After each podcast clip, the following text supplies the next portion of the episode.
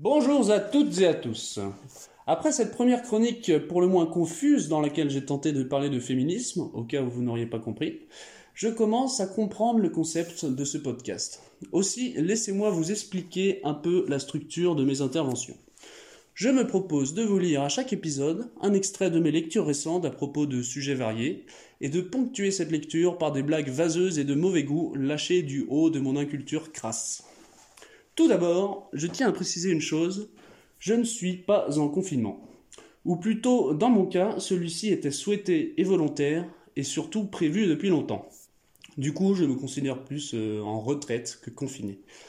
Tout ça pour vous dire que je lis ces livres que je vous présente, non pas par désœuvrement ou par injonction présidentielle, car je vous rappelle que Macron nous a fortement conseillé de nous cultiver un peu, mais par réel intérêt. Ceci étant dit, je ne fais pas ces chroniques euh, par pure vocation, mais plutôt comme tous mes collègues chroniqueurs, parce que je n'ai rien d'autre à foutre. En parlant de foutre, et là, vous remarquerez la qualité de cette transition, j'ai récemment lu un ouvrage de Martin Page, ou Martin Page, I have no idea, qui s'intitule Au-delà de la pénétration. Alors, en bon français, nous savons tous qu'une règle a des exceptions, et donc, je me confesse, je n'ai pas ce bouquin à disposition, donc je ne vous lirai pas d'extrait. Mais laissez-moi quand même vous en toucher deux mots. Alors tout d'abord, attention, ce n'est pas ode de la pénétration, c'est même carrément le contraire. Donc globalement, ça parle de cul, mais surtout du rapport malsain que nous avons tous, hommes comme femmes, à la pénétration, et son rôle omniprésent dans la sexualité. D'ailleurs, pas plus tard qu'il n'y a pas longtemps, alors que je racontais à une amie proche un début d'histoire avec une femme, elle m'a posé deux questions. La première, un peu candide et naturelle, vous vous êtes embrassé? Réponse oui. La deuxième, beaucoup moins candide, et là, je cite, Il y a eu bite dans vagin?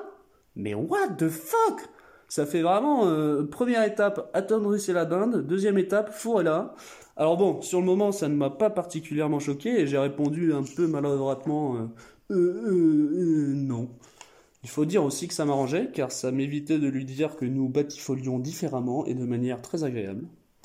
Mais ça illustre à quel point sexe égale pénétration pour énormément de gens et également cette consécration du couple qu'elle représente. D'ailleurs, petite parenthèse de vocabulaire, pourquoi toujours appeler ça pénétration? Ça rend l'homme actif, mais surtout la femme passive et réceptacle uniquement. Pourquoi ne pas inverser les rôles et dire euh, englobement, invagination? J'ai d'ailleurs appris dans ce livre qu'un mot a été créé pour ça. Ce mot, je vous le donne, c'est la circlusion. Fin de la parenthèse. Alors plutôt que de sexe, domaine qui ne m'est pas particulièrement familier, j'aimerais surtout vous parler de ce que je connais, c'est-à-dire la masturbation.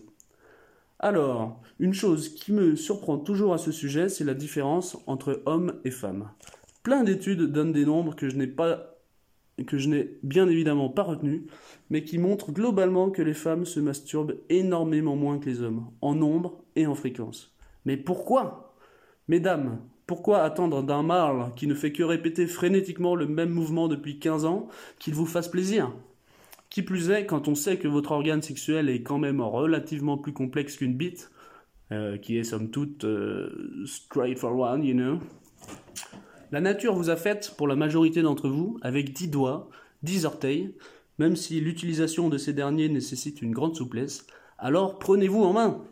Et si vraiment l'idée de vous toucher vous répugne, vous avez une foultitude d'instruments qui vous permettent d'extérioriser cette pratique. God, dildo, vibromasseur, stimulateur clitoridien, plug en tout genre, pour n'en citer que quelques-uns.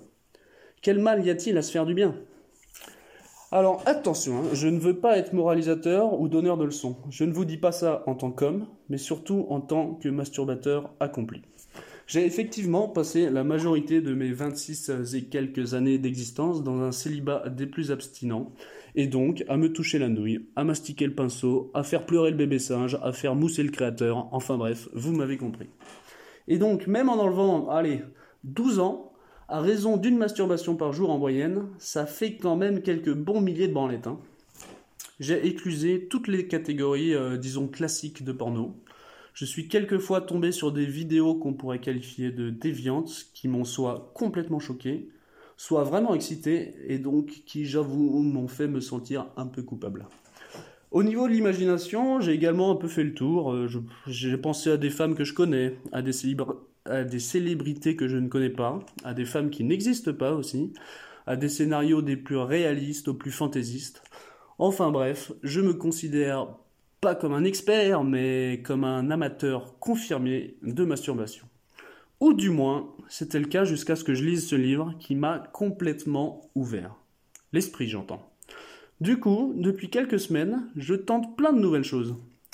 Alors déjà, des variations très techniques, toujours autour de la bite, comme par exemple euh, changer de main, changer de rythme, d'intensité, essayer la torsion. Alors à ce propos les gars, allez-y mollo, la brûlure indienne dans cette région est franchement désagréable. Hein. Essayez sans les mains aussi, avec les poignets, les bras, les coudes, les cuisses. J'ai essayé avec les pieds, mais honnêtement, il me manque euh, soit 10 ans de yoga, soit 40 cm de bite. Et les deux scénarios me paraissent hautement improbables. Loin du pénis également, j'ai essayé des caresses sur les testicules, l'intérieur des cuisses, les coudes, le massage des oreilles, des seins, des pincements des tétons, un doigt dans le cul. Des pratiques toutes très agréables d'ailleurs.